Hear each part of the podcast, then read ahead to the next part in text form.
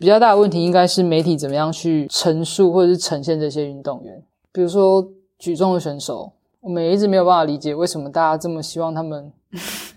离开举重的时候要穿裙子或者是像个女生。对，就是他不能离开比赛或者是训练的场地之后就像他自己就好了嘛？对啊，对啊。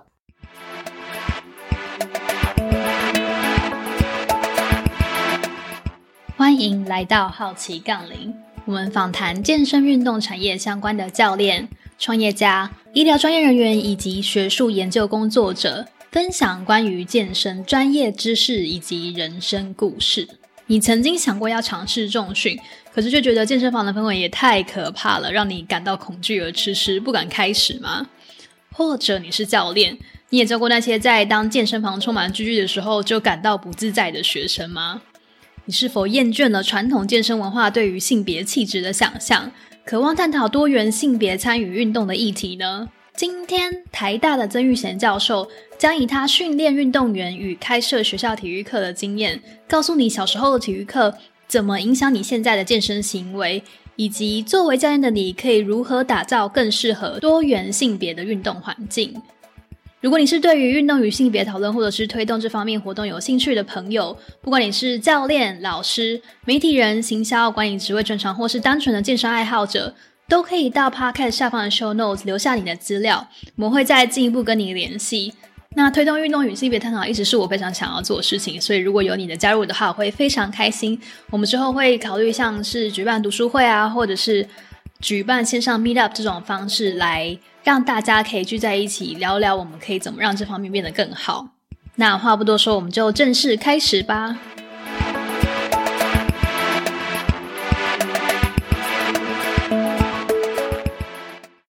我之前会想要开始健身，是因为，哎，应该说开始健身就是也是保持着想要朝一个某个理想的体态前进，嗯，然后误打误撞，然后就发现中训对我的那种。可以以绝对力量测量自己的感觉。嗯，他说：“哦，我要把这个 empowerment 带给别人，然后让他们也把这个 empowerment 实践在他们的生命之中。”嗯，然后所以几经波折以后，决定转当教练。我觉得我自己在中训的时候的感觉是，我可能在空间里面使用我的身体，会遭遇到跟很多男性朋友的可能，他们也是属于支持我的态度，可是他的那态度就会是比较说。哦，没关系啊，Angie，你做这样子就已经很厉害啦，或什么之类的。我觉得，呃，我跟他们是有好的关系，可是我更想要跟更多女性朋友，或者是其他呃教练的身份来去探讨，是不是每个人都会遇到这样子的状况。我期待转职以后会可以把这个对话变得很大，但是转职以后其实就是完全 shut down，没有人在谈这件事情。我觉得而且有点像是在谈这件事情，会变成一个你为什么要在大家。和谐的气氛中挑起争执的感觉，破坏气氛。对，但是在深入了解以后，我就会发现，哎，其实那一些可能像是有社会学背景的教练，他们也是私心想要，也不是私心想要，就他们私底下是会想要讨论这些问题的。对于他们来说也是重要的。可是进入了这样子工作场域以后，讨论的行为是不被鼓励的。嗯，所以变成大家就可能一开始你会有一点点想要尝试，后来就会退缩到自己的那个。小内心世界里面，就这样子的交流就越来越少，所以我才会想说，这样有点背离了我当初转到这个产这个产业的初衷。嗯，然后再包括可能像对于职涯探索也很不明确，然后作为一个女性教练，我们要怎么去认知我自己，跟怎么去教学生，跟怎么带女学生，或是男男学生，或是就是不同身份的学生，这些都是我在探索。那其实我知道，一定很多教练也都在探索这个问题，所以就很希望可以知道，就像您的观点的话，您就是。会怎么去讨论这些东西？所以，我们今天大概会就是会谈到您的教学历程啊，然后可能性别空间跟运动，然后对于就是室内运动员，然后不同的性别身份的运动员，然后还有怎么去推广性别平等在运动产业这一件事。嗯，对我自己来讲，我自己教学的方式会跟我过去学习的经验有很大的关系，因为我其实就是我们是运动员出身，比较是。中学、高中就开始接触一些竞技运动。那对于其实蛮多竞技运动员的选手来讲，性别这件事情是很不明显的。就是你刚刚讲到你进入职场之后，大家心里好像会有一点觉得，好像这个东西应该要被重视，或是大家心里有一些想法，但没有被讲出来。那其实，在竞技运动里面，也就是会有这样的状况。因为像我自己小时候，我就觉得好像有哪里不太一样，或者是我们遭遇的那些处境啊、经验，好像跟男生没有什么太大的差异，或者是有一些些差异，但我们没有办法具体讲出来那什么。然后在那个境界的过程中，它其实很容易被就是放在比较后面的位置，因为我们在竞技运动里面追求运动表现嘛，然后竞技成就嘛，嗯，对，所以好像把这些东西提出来讲，大家就会觉得，嗯，这个好像也不是那么重要，或者是为什么要在这时候讲这些？可是。呃，因为后来身份转换的关系，我必须要教学，我必须要面对很多学生，然后这些学生经验其实跟我不太一样，然后因为这些经验不一样，所以很多我们以为我们应该要能够完成的能力，或者是那些训练的方法过程，这些人是没有的。嗯，那那个其实对我来讲是一个还蛮重要的影响，就是怎么样去了解这些不同学生的经验，然后把我自己好的东西，或者是我觉得比较正向的东西带给他们。那个是，呃，我为什么要，呃，为什么我开始会觉得性别这件事情很重要，或者是我开始想要在课程里面去做一些调整，然后或者是甚至是在通识里面去谈性别，这是对我来讲是一个还蛮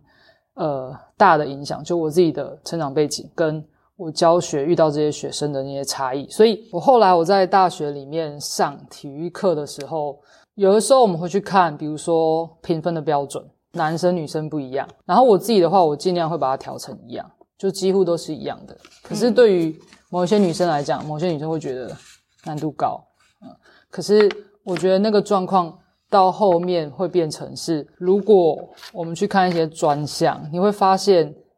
女生的能力并不是完全没有办法达到。对于有一些运动能力不好的男生来讲，他一样吃亏受苦。对啊，所以我觉得那其实是对我来讲会是一个比较好的方式去做评分的标准。然后在上课的过程中，就有的时候性别分组可能还是必须的。像篮球来讲，它可能球大小不太一样，然后有些身体接触的状况可能还是同一个性别就是在一起会比较容易完成这样。但其他的部分，如果有一些可以互相合作的，或者是你那个评分的标准可以不要设不同性别的，那我们就尽量不要去设。它其实会有一点难度，就是因为你要去抓一个大家都可以完成，但是又有一点难度，或者是你要达到很高分没有那么简单的那个东西，其实不太好抓。那我觉得那是一个蛮大的考验。可是这几年来说，其实我我的我的教学比较是这样子的状态。那后来有几年，我们开始去开了一些单一性别的体育课程。比如说篮球，初级、中级都开，然后重量训练，一开始没有人开单一性别的女生，但后来，因为你知道，如果体育课是不设性别限制的，有一些是女生很多，有些是男生很多。然后像重量训练那个课一进来，就我第一年开，大部分都男生，然后女生很少。那那那个你你可以接触的机会就不太一样了。所以后来我就去调，就是开一班全女生，然后女生就就大家其实还蛮好奇到底在干嘛的，然后就进来。那我觉得还蛮有趣的是，我第一年开完之后就问他们，他们说好像没有想象中这么不容易亲近，就很多东西是因为他们之前不知道或者是没有机会接触，所以他们不知道那些器材要怎么用，或者是那个空间他觉得好像没有那么舒适或安全这样。嗯，所以我觉得那其实对我来讲是一个蛮蛮大的启发，就是开完一年之后，你会发现其实就算他没有办法举很重。或者是他没有办法真的学到很多 free way 的技巧，但他至少知道他的身体可以怎么用，然后进去遇到那一些固定式的器材的时候可以使用，然后简单的那个哑铃就不会这么怕。对，那我觉得那对我来讲是一个蛮好的事情，就是无论如何至少有一个东西在那里，然后帮助他们有了第一步这样子。那我觉得这个是就是我自己在教学过程中我自己。会觉得比较真的有把性别这件事情跟教学合在一起的。刚刚您讲的会有点让我想到以前念女校的经验。嗯，以前念女校的时候。因为就没有男性作为参考值，所以你可以扮演任何角色。嗯，你可以是领导者，你可以是服从者，你可以是启示者，你可以是扰乱者。嗯，从女校转到一个混合性别的大学的时候，是一个非常大的冲击。突然间，我我不再知道我应该怎么去看我自己。嗯，我觉得在单纯女性的校园里面，就是一个，因为它就它就只有单一性别，所以哎也不会哎只是这样讲太尬。太概括，但是我的意思就是，当你就没有再有那么明显的两性区分的时候，其实你就是以一个没有性别的人在做你自己真正想做的事情，就是你知道你自己能力达到什么，就会去追求，不会再觉得说哦，我应该要是女生，所以女生应该要内敛一点，不会像我们在工作场合或者是大学一直被提醒这件事。对，您刚刚讲到好多很想要发散出成一个小宇宙的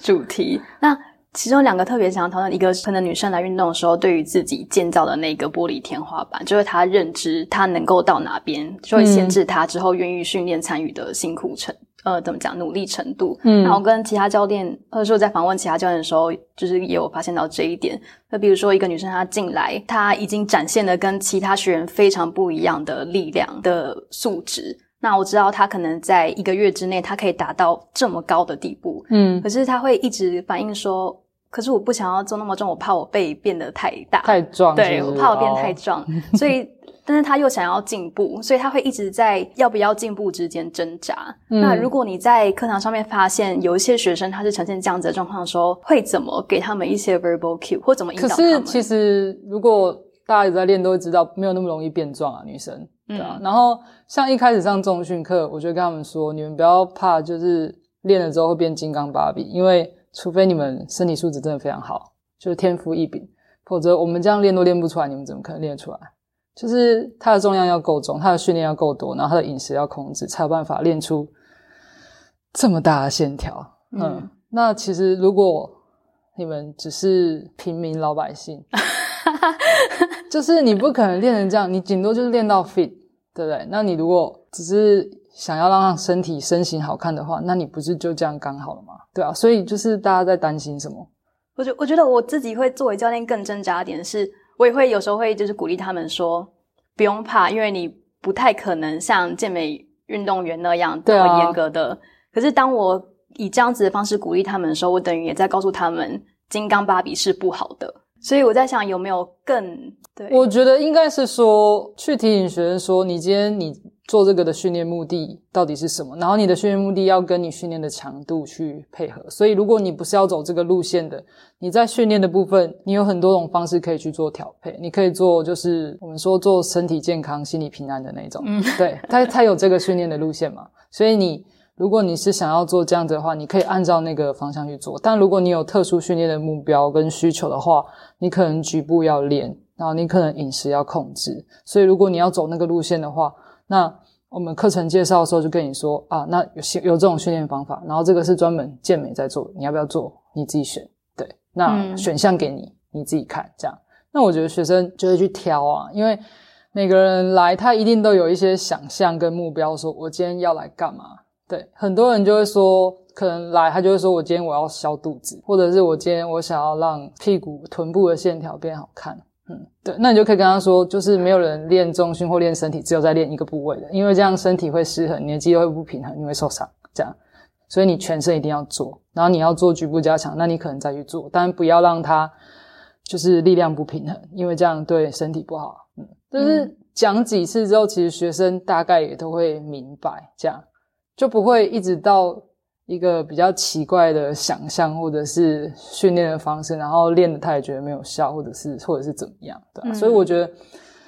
在跟学生互动的过程中，就有的时候就边开玩笑，然后边闹他们，但是你还是可以跟他讲说你对这些事情的想法，或者是你的给他的建议是什么，那大家就会去评估。刚刚有讲到另外一点是关于男女合作这件事。我自己会对于训练男女朋友为一组的学生很有感触。当你发现那个女生对于身体控制的能力比男生好太多，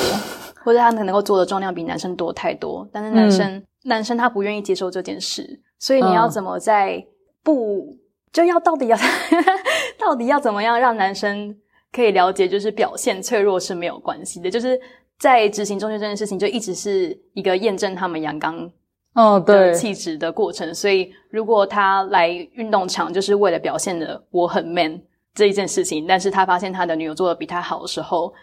这件事情对他来说就是个打击。嗯，所以我觉得作为教练，你要看的不只是你能为这个学生带多少的进步，而是在整个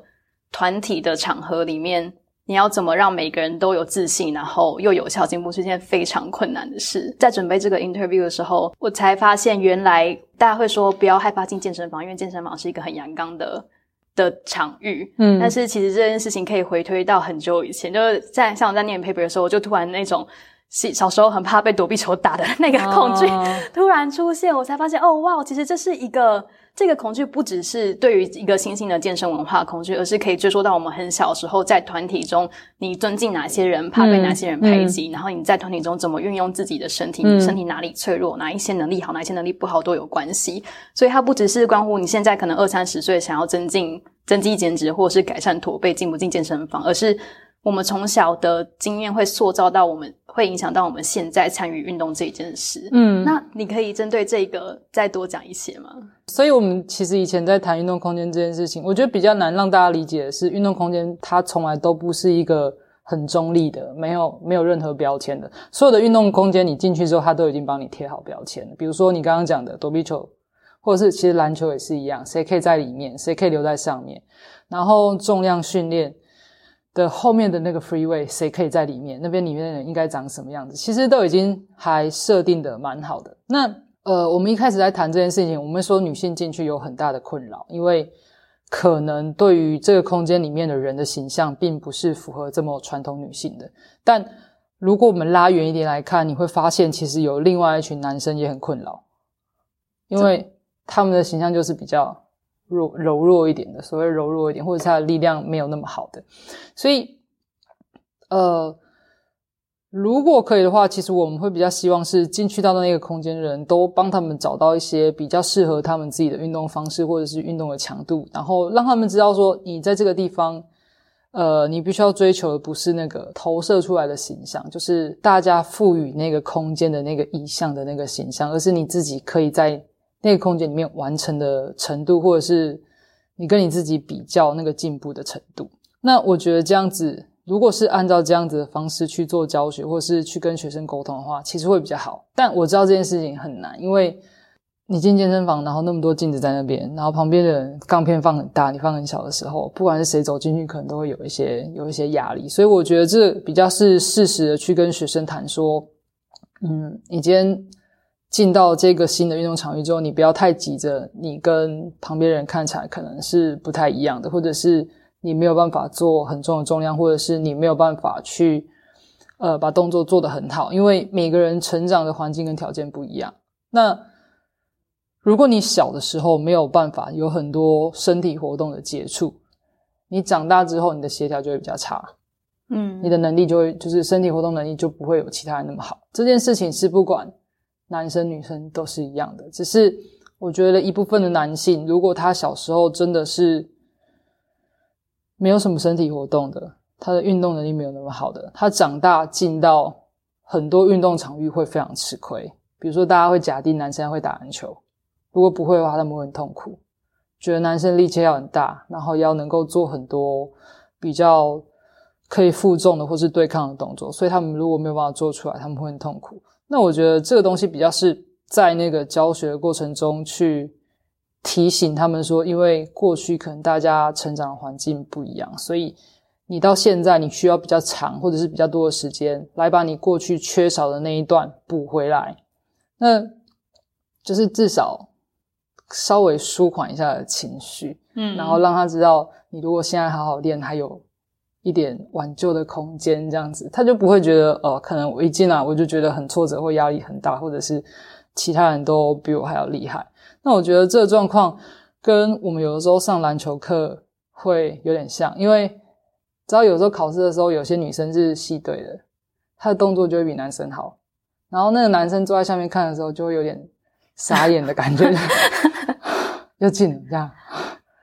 他已经六个了，这样，然后男生就很有才五个，你你这样，就是就是他们都会压力会很大，所以我觉得那个时候比较是适时的跟他们说，啊，就是从小玩到大，啊，他有戏队，对啊，不然你就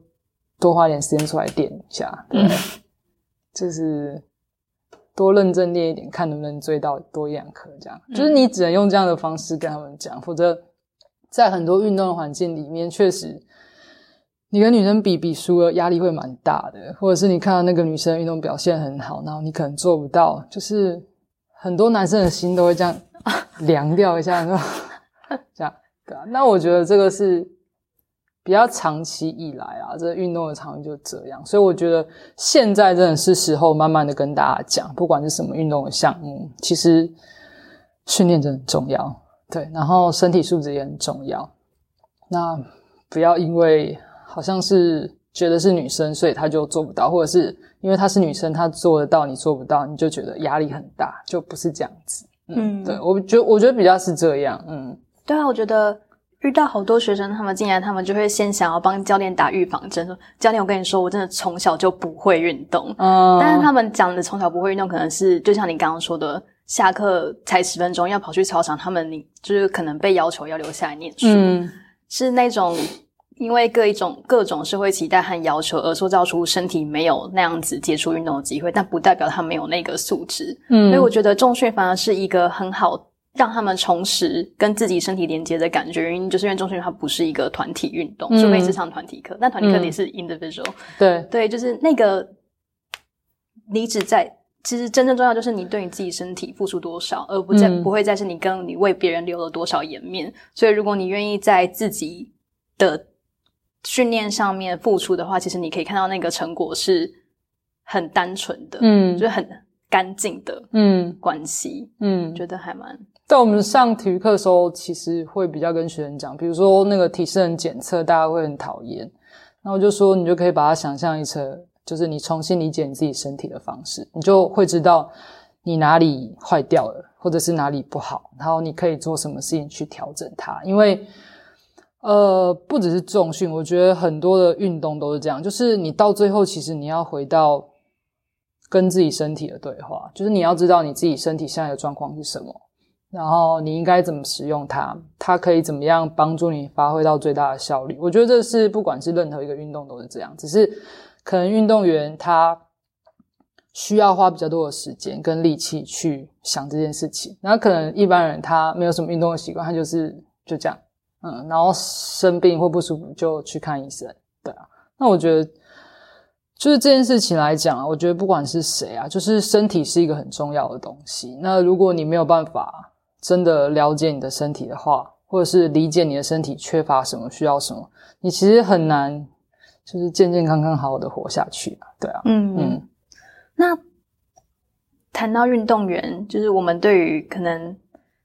非常杰出那些运动员，有很多就媒体会给他们很多的性别嗯。规范嗯，觉得哎为什么不穿裙子，或者是。你下了运动赛场以后，你应该可能要以窄裙的方式出现在记者会上面，来证明你的性别气质。嗯，那我想请问，不同性别的运动员，他们在赛场上面会遇到的挑战，跟就他们怎么去离别性别这件事情，对于他们参赛的能力，或者是他们给自己的期望，就跟大众有什么不一样？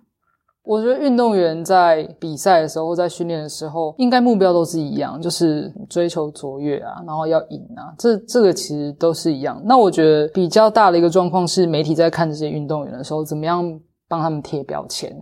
太阳刚的女性运动员啊，这个比较就是比较容易会遇到一些问题跟状况。当这些女性运动员的身体能力有点超乎预期或表现的时候。可能大家就会觉得他比较阳刚，或者比较像男生。那其他的可能就是一些同志运动员会遇到状况。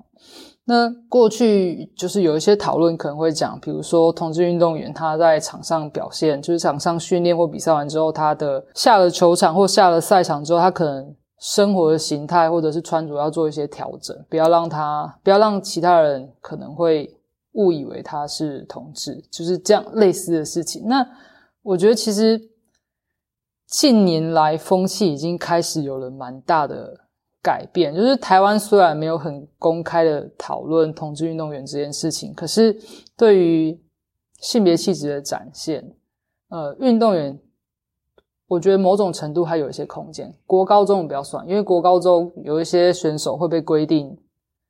穿的衣服或者是留的发型要怎么样。但到了成人之后，其实大家都还是。有一些空间可以去展现他们自己。那我觉得，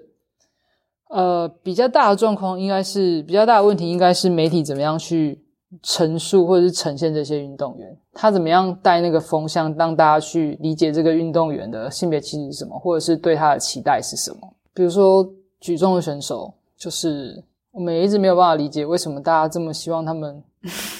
离开举重的时候要穿裙子，或者是像个女生。对，就是他不能离开比赛或者是训练的场地之后，就像他自己就好了吗？对啊，对啊，就是为什么他一定要用一个补偿的行为来展现，或者是来表示说她是一个女性？就是大家对于。性别的这些事情，想象其实还是蛮刻板的，或者是说，其实，在蛮多的运动场域里面，大家的想象都还是蛮就是非黑即白的，觉得你在运动的时候很阳刚没关系，但你离开运动的时候，你还是要回到那个社会传统价值的女性的那个形象。嗯，那那其实就是把这个人有点，我觉得有点分离掉了。对，嗯，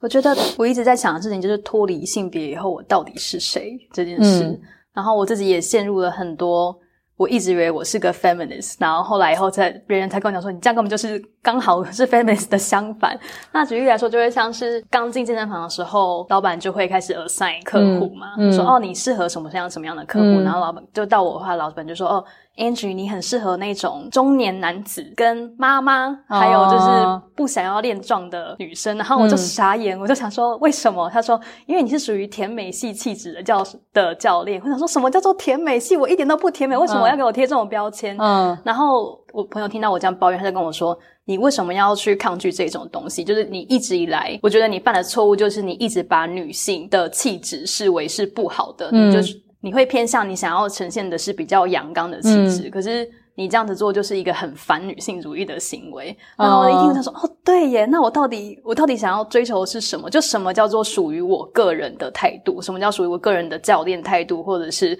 我个人处在这个社会上没有性别的标签以后，我到底是谁？这样，嗯，你会怎么去看作为一个教练或运动员，到底要怎么去认知自己的身份？然后。怎么样，我们才可以跳脱性别的框架？那我觉得这件事情蛮蛮复杂，就是大家一定都会对这些人有一些想象跟期待，然后特别是在运动产业里面，比如说，我觉得不只是健身教练，因为健身教练形象就是要很明显，你要符合这个产业，所以你的身体的形象一定要维持在，就是不能松掉啊，或者是什么的。然后我之前去健身房，我听到有一些有有教练跟我说，就是。他必须要练得再壮一点，因为太瘦了看起来也不像健身教练。对，所以我觉得这个型是去，如果就市场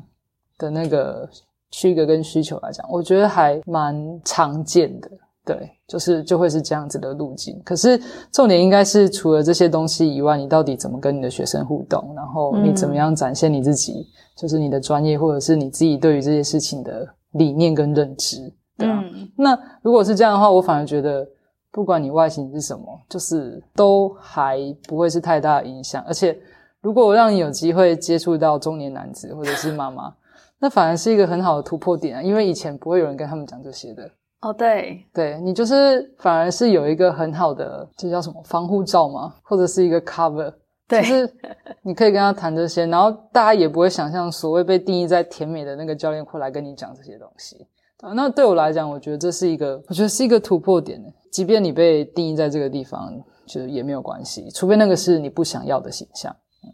否则你可以用你的这样的形象去跟更多人沟通不同的事情。嗯，然后我觉得教练的形象也是一样，或者是老师的形象也是一样，大家都会想象说体育老师或者是运动教练应该要长什么样。但我觉得一个很好的沟通方式是，当你长得跟别人不一样，站在那里的时候，你就已经在跟很多人沟通了。嗯，因为你站在那里的时候，大家就会看，大家就会开始想象，或者是猜测，或者是因为这样子的人出现而有了更多的讨论。我觉得，我觉得这个都是好事，只要你是知道你站在什么样的位置，然后你自己的想法是是什么。嗯，之前就是以前我们有的时候会听到一些学姐说。他如果要去考老师，他可能头发不会剪太短，因为那个跟大家对于想象中的女老师的形象不太一样。可是时代在换，我们看到现在比较年轻的老师，就他不跟你吃这一套了，就是他知道他自己是走在什么样的路线上，然后他想要呃什么样的形象出现，然后他可以怎么样跟其他人做互动，即便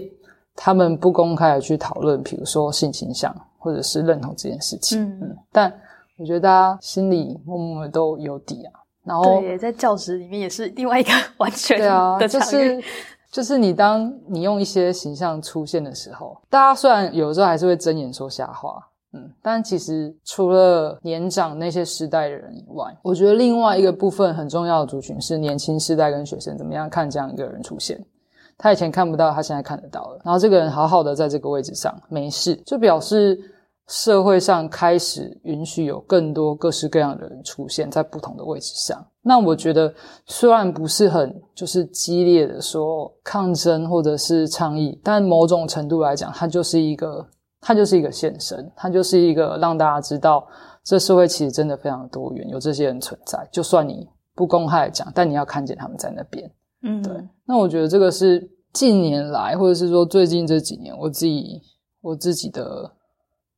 比较比较深的一些经验跟想法。嗯嗯，有种惊为天人的感觉。没有，因为因为像在运，比如说在篮球里面，很多阳刚的女性运动员，或说女同志。体育系里面很多，但以前早期的时候，大家就都不讲，然后也是装没事，然后可能有的时候躲躲藏藏。但现在的小孩哪有在藏的？嗯，对啊。那你就是呃，时间慢慢在推移，这些人的形象越来越鲜明，越来越立体之后，这东西就会变成不是不敢讲，而是好像已经就是。大家其实都都都知道有有这些人，或者是运动里面有这样的人存在。那虽然没有被讲破，但我觉得这是呃开始的一个起始点，或者说之前世大运的时候，有很阳刚的女性运动员不断的被拉出来，然后被说很帅，被说就是比男生还要帅啊，什么女粉丝要暴动之类的，就是这样子的人在过去时。不不容易被看见，可是最近因为某一些缘故，或者是某一些事件，这些就是跳出来了，所以大家也都开始看得见，或者是也都知道，对啊。那我觉得这是，我觉得这是世代不一样，所以就是差异不一样。然后现在同文也过了，就是整个氛围，虽然说还有蛮多阻力，但我觉得氛围就是应该会继续在改变，嗯。就您刚刚给我一个很大的思考点，就是以自己的存在本身作为能能挑战现状或者是改变现状的一个方式。嗯，这点就是我以前完全没有这样想过。不过我觉得我的形象比较跟传统的女生形象不一样，就是我就是一个很阳刚，就是很外显的人。然后因为之前有一个同事老师比较资深，哦，他跟我分享过他的一件事情，就说他的女儿头发也都剪很短。然后比我还短，他很担心，就是他有点就是感觉不是很好这样。嗯，他跟我讲，嗯，然后我就开始笑，我就说为什么？他说不上来为什么，就是他就觉得女儿不应该，不敢说为什么？有可能他就觉得女儿不应该长那样子，女儿应该要有女生的样子。嗯，对。然后问了几次，他也不说。我说不然我找人跟你聊聊天，这样，他说不要。然后后来他就没有再讲话，但我觉得这件事情就会还蛮有趣的，就是其实他也就是都看得见这些人的存在，或者是就在他身边，只是他不知道怎么样去反映这些事情，对啊。那我觉得就是生活上有蛮多有趣的这种这种小东西，就是他看到你，他就是会知道自己有个小孩也是很类似的形象，这样，嗯，那他自己可能必须要去面对跟调整这样子的情绪，这样。嗯，我觉得这个接受的氛围真的是一点一滴打造出来的。就是作为，比如说你知道，就是你周遭有各各种各样性倾向跟认同的人存在，但是你要不要让那一些歧视的语言出现的时候，就把它打掉，是你自己可以做的一个选择。嗯，所以像我之前在前一个公司的时候，就就是身边有就是不同性别认同的人嘛，然后但是那时候就是我觉得他是一个，因为前公司是一个资讯软体公司，然后是一个非常多男性工程师的地方，所以是非常非常的，就是他们会各种小时候才会听到的那种歧视语言，然后那时候就是团队里的好朋友，就也不一定是一定是异性恋或者怎么样，但。那时候我听到歧视语言的时候，我其实不敢说什么，嗯，我就是我就是尴尬在那边说你 你在跟我说什么东西。但是当就是其他外文系的朋友一起进来以后，我们就变成一个 team，所以当别人说这些时候，我们就会变成纠察队。然后我们就说那又怎么样？那你是说你自己这样子，你是异男友比较好嘛？你比人家聪明嘛？所以当我们开始敢说以后，那一些人他们也愿意开始站出来，然后所以就变成整个文化就会变成说倾向于，其实大家都知道哦，原来如果我说出来就是支持他们这件事情的话，别人不会对我怎么样，而且我有同伴，嗯，所以你自己愿不愿意发声，或你自己愿不愿意以一个开放的角度去表现你是以这样子的态度的存在在这个场馆里的教练，或者是存在这个场馆里，就是去对于这样跟这样子的学生互动，都是一个。改变整个场域的机会，嗯，对，我觉得还蛮，就是要更多人站在一起啊。因为一个人的时候，就是你真的不知道你自己这样好不好或对不对。但如果有一群人的话，大家就会比较放心啊，对啊。或者是知道自己是对的，但是不知道会别人会用什么样的回话来跟你争辩或之类，就是会是，我觉得也是会害怕。你自己要勇敢站出的第一步，你才可以把那个场域塑造成一个可能更开放的，嗯，态度的地方，嗯，对。那就回到场域空间这件事情，刚刚你有提到一个很有趣的，就是在空间里面使用自己身体这件事，就可能会在跟男教练们讨论，就是要怎么去带某一个学生的时候，我们会就会开始去想说，哦，我有发现这个学生他在做某一个姿势的时候，他会很尴尬，嗯，他会开始变得很小声，或者是不太敢做出动作，然后尤其是可能是女学生呈现躺姿，或者是女学生呈现可能会需要。注重在髋部动作的时候，然后这个时候就是一个对我们来说就是一个敏感时刻，因为他你可能会就戳到他很脆弱的地方，而不是指真的 physically 戳到，而是在言语或者是你你让他在空间里面展演一个他很不舒服的姿势的时候，他就会开始对你有防卫心。嗯，那我觉得在当教练之前还没有这么这么明显的感受，那以前可能会带妹妹去场馆，哎，不好意思出卖了妹妹，带妹妹去那个健身房，然后就说好，我们要先开始做核心启动，现在我们一起躺下来做死虫式。他说我不要。我说为什么不要？他说我就不想躺嘛，你不要叫我躺。然后那时候我就很生气的想说，我都帮你排好了课表，还不给我做。后来我才知道，原来就是大家对于在不同空间里面使用自己的身体是有很大的不习惯。对，跟就是你会去定义什么样是情况跟姿势，自己会是属于脆弱的状态。嗯，就是我，所以我自己最近自己在跟其他教练探讨，就会是怎么样可以更鼓励女学生。让他们知道，他们使用这个空间是有平等的权利这一件事。通常，如果他不习惯的话，应该就是比较就慢慢来吧，就是不要一开始就把那个动作放到 这么大，或者是一开始就这么开，他可能就有点不习惯。但就是事前一点一滴，慢慢的 cue 他们，就是提醒他们，应应该会比较有机会。比如说一些外展的动作啊，就女生不习惯把脚打开吧。嗯，或者是有一些碰撞，那你可能就让他做就是比较小的，或者是提醒他接下来可能我们会做什么样的动作啊，就请你们自己要稍微注意一下，这样子，就是用这种方式让他们去适应。然后，对，有一些有一些女生进去某些特定的空间的时候，确实是会觉得比较不安全，或者是比较害怕。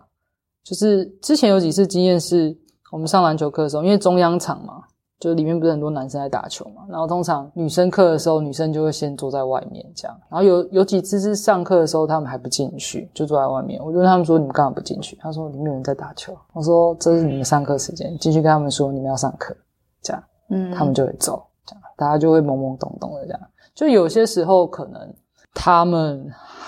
不习惯自己可以做这样的事，或者是应该要做这样的事，那我觉得那个就是慢慢带。就也不用一开始就跟他生气，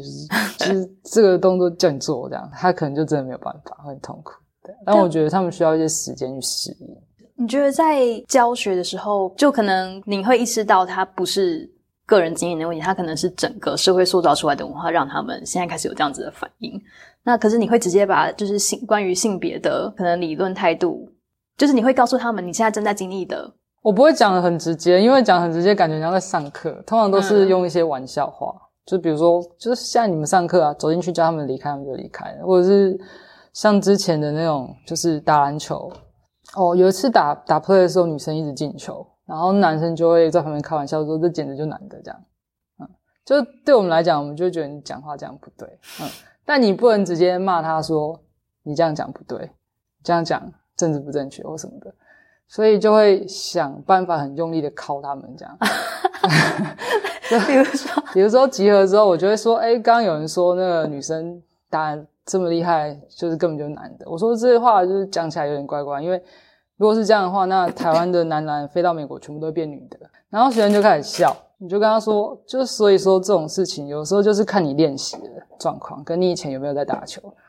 他这以前常常在打球就戏对了，这很正常啊。这样，然后你讲了，那男生尴尬笑完之后，他就知道你在讲什么，对啊。所以如果那时候你跟他搬出一大堆很多的那种理论跟他讲，他就觉得现在怎样？嗯，但你就考他们，就考一次两次，他就这样，嗯，好，这样好像不太好，这样，嗯，对吧？就有一些人是可以，有些人是可以这样啊。然后有时候我觉得男生这样蛮有效的，嗯，就你就靠他们一下，嗯，他们就会知道，嗯，就要练一下，嗯，果然是教学生经验丰富的，就是因为我有时候也很喜欢跟学生瞎闹，嗯，就会就会讲这种，就是有点像乐色话这样子。我说这都有在练的。嗯然后你去看比赛，不要每次都看男篮比赛，然后就是灌灌篮有什么技巧？你要打篮球，你要知道战术、跑位方法。然后如果都在打一对一的，就你学不到东西。所以你要去看别人的比赛，然后你要去，你可以去看女生的比赛。然后有时候讲女生，有时候讲可能男生的不同队。就你就可以跟他们讲说，这些人这些组成不一样，所以你可以看什么东西。你不要全部都看力量，你不要全部都看身体素质，不然就 NBA 就一个人打，就看老板就是一个人灌这样子，这也没什么好看。嗯，那我觉得那个就是呃，跟他们慢慢讲，然后他们就会比较容易听。听完之后，他们去看，或者是他们在运动的时候，他们其实就会比较知道这些事情、这些状况，然后也不会对这件这些运动。感觉就是好像很疏离啊，跟他没有关系啊，这样子。嗯，那如果说带回就是女性运动员这，你觉得是什么原因让这些女性运动运动员跟其他可能会比较害怕运动的女性比较不一样？就他们为什么可以这么舒适的跟自己身体建立关系？因为她从小就在这个环境里面啊，就是相对来讲，我觉得女性运动员她如果可以打到后面。他的资源都是很好的，所以对于训练的资源，他其实不会太少。他的身体能力也绝对不会太差，否则他不会当运动员。然后，通常像一路成长到后面的运动员，其实都有蛮多成功的经验。那我觉得这件事情很重要，就是如果你一进去运动，你就一直挫折，你就不会想要玩了，因为你全部都在失败。嗯，可是对于运动员来讲，他进去他就是他能够 handle 这些状况，他也觉得蛮舒服的，然后他又成功，资源也在他手上，所以他就有办法继续往前。所以，呃，我才会说我一开始要理解其他人的运动经验，我觉得跟我想象的不太一样。然后其实就包含我弟，嗯，因为我弟是完全不运，他不太运动的人，嗯。嗯，就我们两个经验完全不一样，所以也是除了实习以外，除了除了教学以外，也是我看到我弟的经验，我才会知道说，其实这有人跟我不太一样。然后就算是男生，他的运动的经验跟运动的环境也不见得会比我好。那我觉得那是一个很重要的东西。所以如果要让一般女性比较不害怕运动的话，可能身体活动的环境要够。我们一直觉得体育课很重要，你的体育课要够友善，可以让学生适度的去开发他自己身体的能力。否则体育课从小上到大，如果他都是一直很不好的经验。你其实不太会期待他成人之后会继续想要运动，或者对运动有兴趣，直到他生病，或者他觉得他身体哪里出了状况，需要需要去请教练。所以友善的运动课程应该会有哪一些特质？比如说你的课程尽量要有多元一点点，就是你不要都只有在打篮球，你可能有一些隔网性的，然后有一些体操性的身体能力的发展可以去做。然后你的评分方式可以不要这么全部看技能，你可能可以有一些，有些人会可能会做前后测，有些人会做纸笔的测验，轻易的，有些人会去做各式各样，让他去书写他自己在运动里面的经验等等。那技能当然还是要教，基本的技能还是要教，但是它可以是不要这么这么重或这么高的，因为当你把技能的门槛调得很高的时候。那一些身体能力比较好的，或者是他在先前身体活动经验比较多的学生，他就会很顺势的一直往前。那那那些比较没有的，他就会比较容易被停留在那个挫败或者失败的状况里面。所以竞技化的成分可以稍微少一些些，或者是即便你要在里面排一些跟竞赛有关的，你也可以让它的竞技成分稍微淡一点。为什么书写会是一个部分？就是比较像是运动日志，或者是去看比赛的那种观赛心得的那种。那那种就是你除了学习运动技能跟身体能力以外，你去看懂或者去观赏那个运动赛事。在在台大其实有一些体适能的课程会写运动计划、运动日志那种的，就是你去运动，然后或者是你做完体适能检测之后，你可以帮自己配一个运动的计划，然后去做执行。然后再去看一下你执行的状况是怎么样，对，就是比较不直接跟身体能力跟技能相关的。嗯，对我想到之前台大有一门课是种菜的，就是你要去那个 种菜，就是不是会有那个农动物还是什么系那边就有一个田园，然后那门课就是。每一堂课你都要去种菜，然后每一周你会有个小园丁要去浇水。嗯，然后那堂课的最后你得的分数不是你对于那个科种的蔬菜类别的可能施肥或者是土壤有多了解，而是你最后你就是收成你的菜，然后炒成一锅给老师吃，老师觉得好吃，他给 A。但其实大家都是 A 这样。那我觉得那就完全改改变了我对于我跟自然的关系，所以。你刚刚讲那个时候，让我觉得还蛮有趣的。那回到说，比如说，那他今天写的日志，或者他做一些跟竞技性不太相关的可能体育课的成分，那还会去做评分吗？就还会去量化他其他方面的努力吗？如果是评分的话，通常我们会拉几块。第一个是初学习，第二个就是技能。数科课程的话，可能会有一些竞赛，或者是看比赛的心得，就就是这样去调。你就可以去调里面的比例啊。嗯，有些可能技能调很高的。他就会很担心他考试没过或考不好怎么样，但如果你把出缺席调高一点就没事了。所以通常我的习惯出缺席会蛮高的，嗯，然后技能会稍微占三分之一左右，不那么高。然后其他的可能就是分组比赛，分组比赛分数也都给的很宽，因为我都上篮球比较多。分组比赛我很喜欢教他们画那个半场攻守的路线，就是你们看电视教练会画圈圈叉叉那种，教他们画。好酷。然后。大家其实会一开始有点搞不清楚状况，嗯，那我觉得好玩的就是那个东西，因为你你去做分组比赛，你一定要知道你的队友在干嘛，你想要干嘛，对啊，而且大家都是不同科系，大部分来的可能不同科系，所以你就要想办法去讨论。嗯所以分组比赛有一部分其实就是看你有没有下去打比赛，那张画出来怎么样？嗯然后终极我就会，我之前会叫他们写，有点像是笔记的东西，就是他要去写这几个礼拜训练的主题是什么，然后什么时候用，怎么做。对我们来讲，那是一个很重要的东西，因为你在场上，你除了身体在动，你的脑袋要动。嗯嗯，如果你脑袋不动的话，就对我们来讲，你球不会打好，因为你只会执行，你不会思考。那那个其实是进入这个运动很重要的一个东西。就算他今天球打不好，没关系，但你看打开电视看，你要知道上面人到底在干嘛，或者是旁边有比赛，楼下有比赛，你走下去看，你要知道那十个人到底在做什么。那我觉得会比你打球很厉害重要，因为。到大学体育课不可能再找出下一个钱伟娟，就是大家都不是要走竞技运动的料，大家都是有兴趣玩。然后如果你能够进步就不错，这样。但如果你不能进步，你就找一些朋友一起打球，体育课学分修完这样。所以我觉得那个目的性不同，你其实在课程的调整上就可以不一样。因为篮球嘛，所以我上课如果要看影片的话，我大部分都看女篮。不太会让他们看男篮，趁机偷渡一下。嗯嗯嗯。那我觉得这是我自己在上课的时候，我自己可以有的优势。嗯，对啊，以前我在对于那些自己完全不擅长的球类运动，我根本就也我完全不在乎他们的规则，因为我我知道，我就想说，反正我都一定会进去打，我一定会打的很烂，我干嘛还要懂规则？但他真的是完全不同一个比赛的完全不同的层面。那如果你可以把大家的那个能力也显现在他的意识之中的话，他可能就对于自己。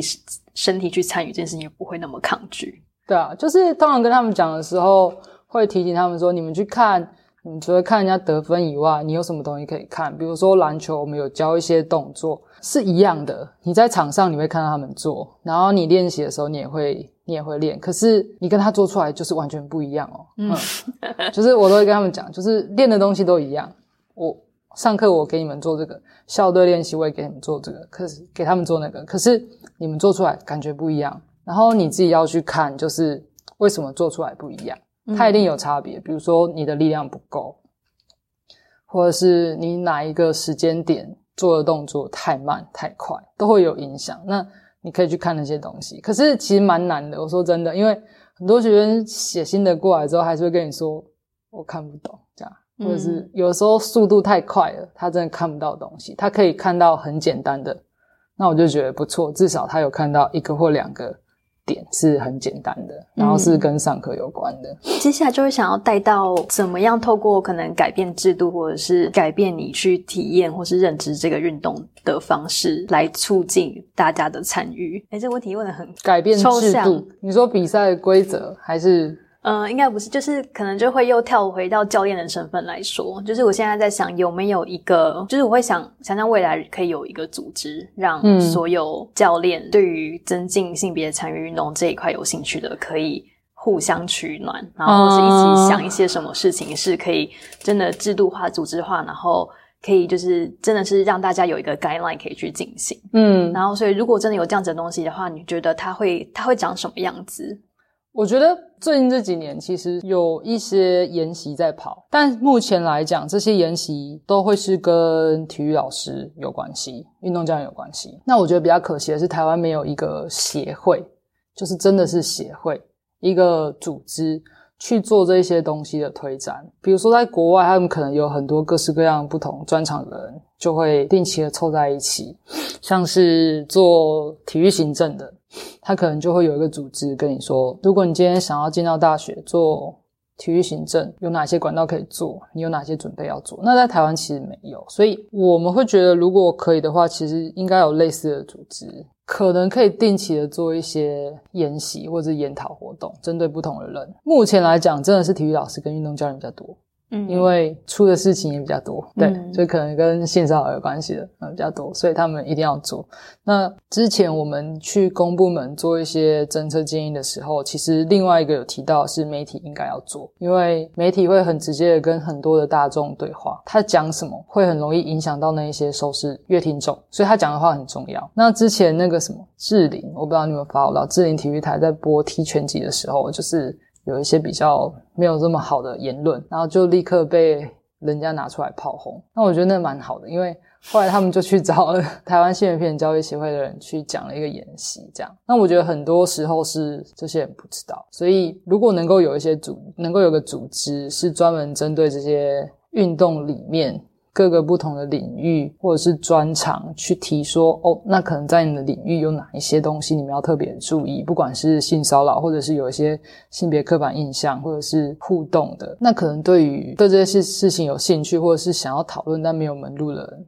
就是会有一个比较好的管道，但现在没有。不过之后可能会成立一个协会，是跟女性运动推展相关的。不过主轴现在也都还没有定案，只是我们有这样的思考跟规划，就是未来可能会成立这样。台大性别研究室这边会主办什么样的东西？你说妇女研究室？妇女研究室那边比较，其实各式各样的主题都有。对啊，之前好像有做，好像有做过迷途的，然后运动的有做过一次。嗯，但我们就是找不同领域的人来稍微谈一下经验，所以，呃，你之前访的那个健美女大神，其实她也有在我的名单里面，对对，在我们的名单里面，所以那个是那个是一个形式。对啊，我想象的就是，如果真的有这样子一个一个平台，可以让想要更深入的人去认识，然后或者是像一个 mentorship program，如果像像我这样的新进教练，我想要跟其他人讨论，或是我想要跟像您一样有。更多开课经验，或者是其他更多教学经验的教练，嗯，交流去看他们平常都是以怎么样很实际的态度去做 coaching 的话，对于我们自己要去实践这一件事情，也会有非常大的帮助。嗯，对啊，但最就是现在啦，现有的真的都只有做体育老师啊，嗯，因为就是人群最多，就是第一线。而且应该是说，因为我们是比较常办公部门的活动，所以公部门也不会管到健身教练，他管的就是老师跟运动教练，嗯，专业运动教练这些人。嗯，可以大概简介一下之前全球督导计划的女力 weekend 的内容。哦，就是 GSMP，它是美国国务院的下面一个计划，然后其实它是放在运动外交底下的，所以它每年就是。挑十七个人到美国去，然后做实习。那挑的时候，他会看你的背景跟你想要做的东西，去帮你选你的那个实习地点。所以我那时候，因为我在大学里面嘛，然后我那时候是台湾性别教育协会的理事吗？嗯，就是 board member，嗯，所以我做的其实就是比较跟教育相关。那时候就被分到那个 NCAA 里面去，就是看他们做一些推转状况。所以回来之后，其实我主要做的也都是跟体育老师的性别平等教育有关的，运动跟性别有关的。那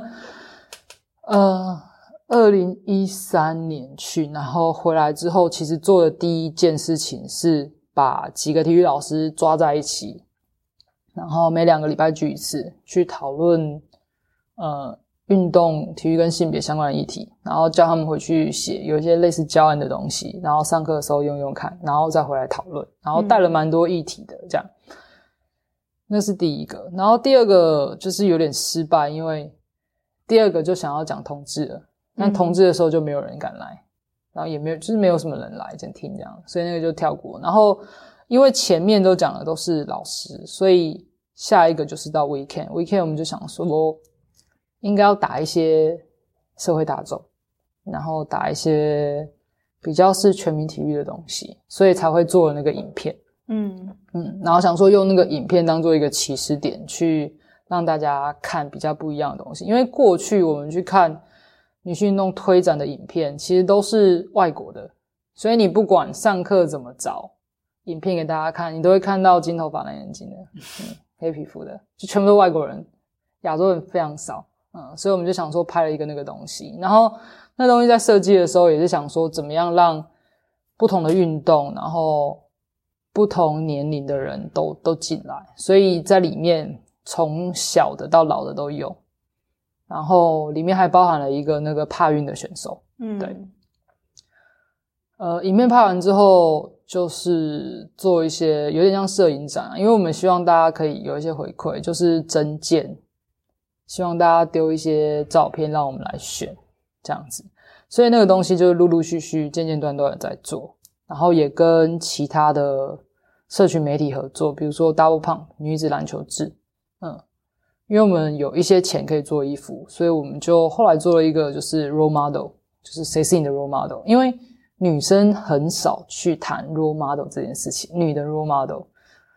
一部分是因为台湾女性运动员，就算她们很容易拿牌，但不容易被爆，对。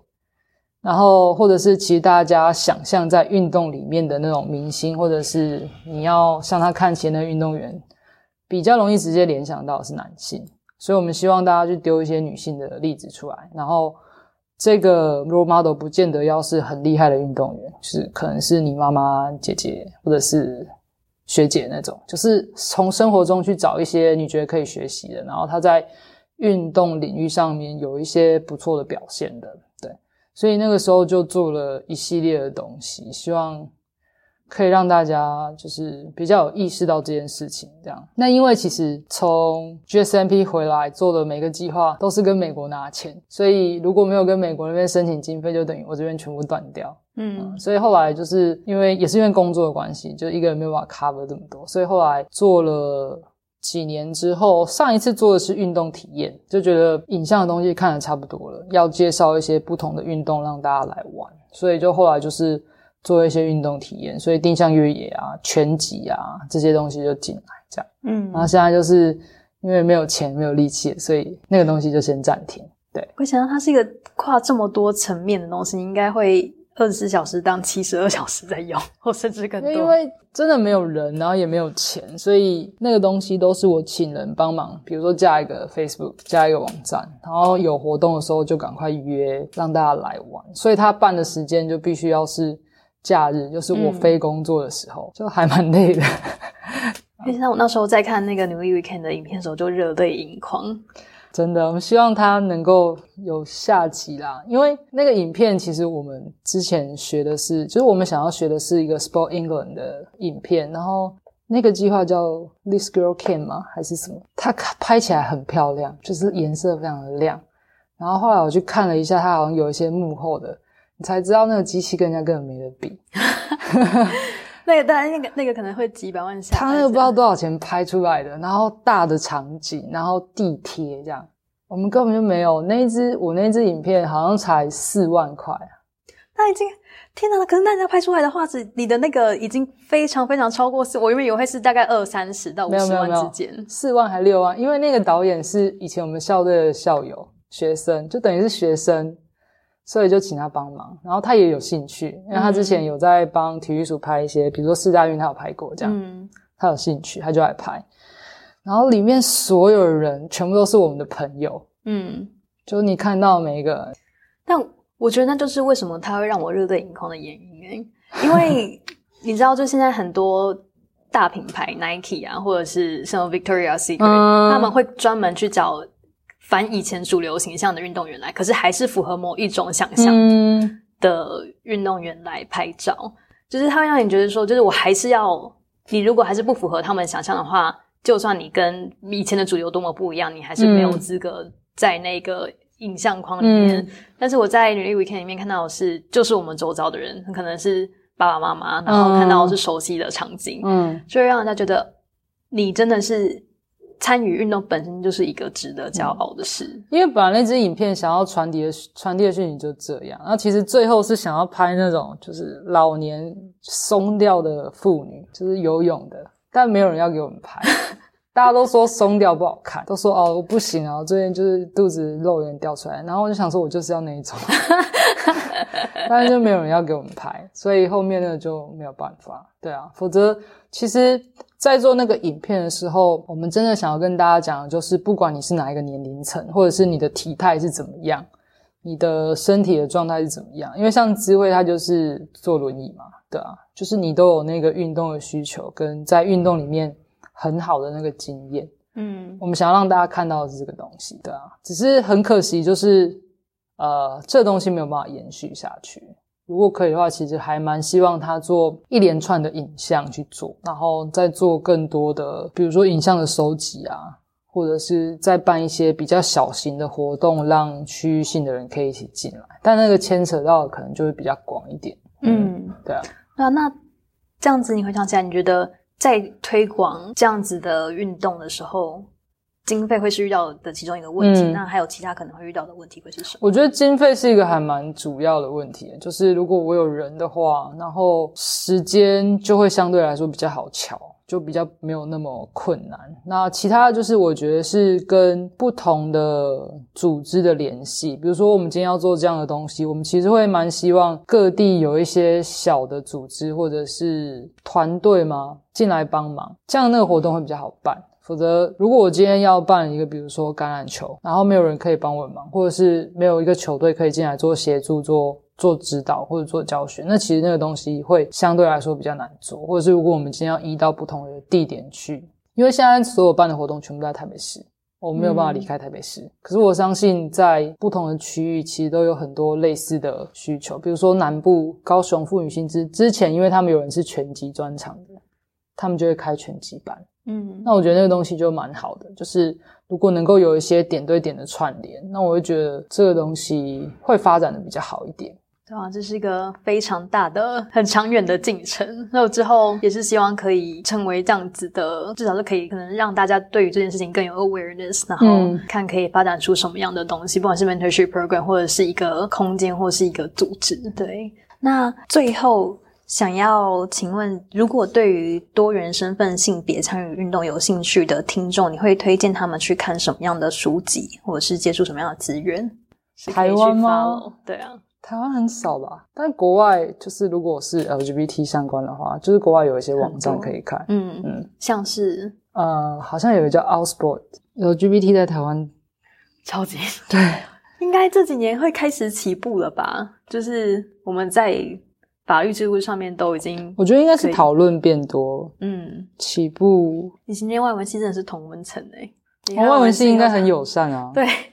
这可以想象啊。真的很崩溃。对，台湾的。好耶，希望可以两年后再问这个问题，就有一百个推荐。希望可以有一些进步。好，那我们今天的访谈差不多到这边结束，非常感谢老师的参与，谢谢。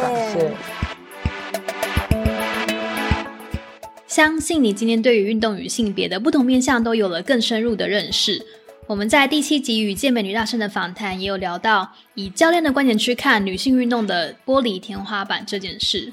如果对于运动与性别讨论或者是推动这方面活动有兴趣的朋友，请记得到下方填写问卷加入我们哦。如果你喜欢这节内容，也别忘了在你的收听平台上订阅好奇杠铃，并且分享给你的亲朋好友。Apple Podcast 的听众也请记得帮我们打五颗星，并且留下你的评论哦。如果你有任何想法，或者是希望未来可以有以什么样的角度切入运动与健身这件事，都欢迎跟我说。那我们就下集见啦。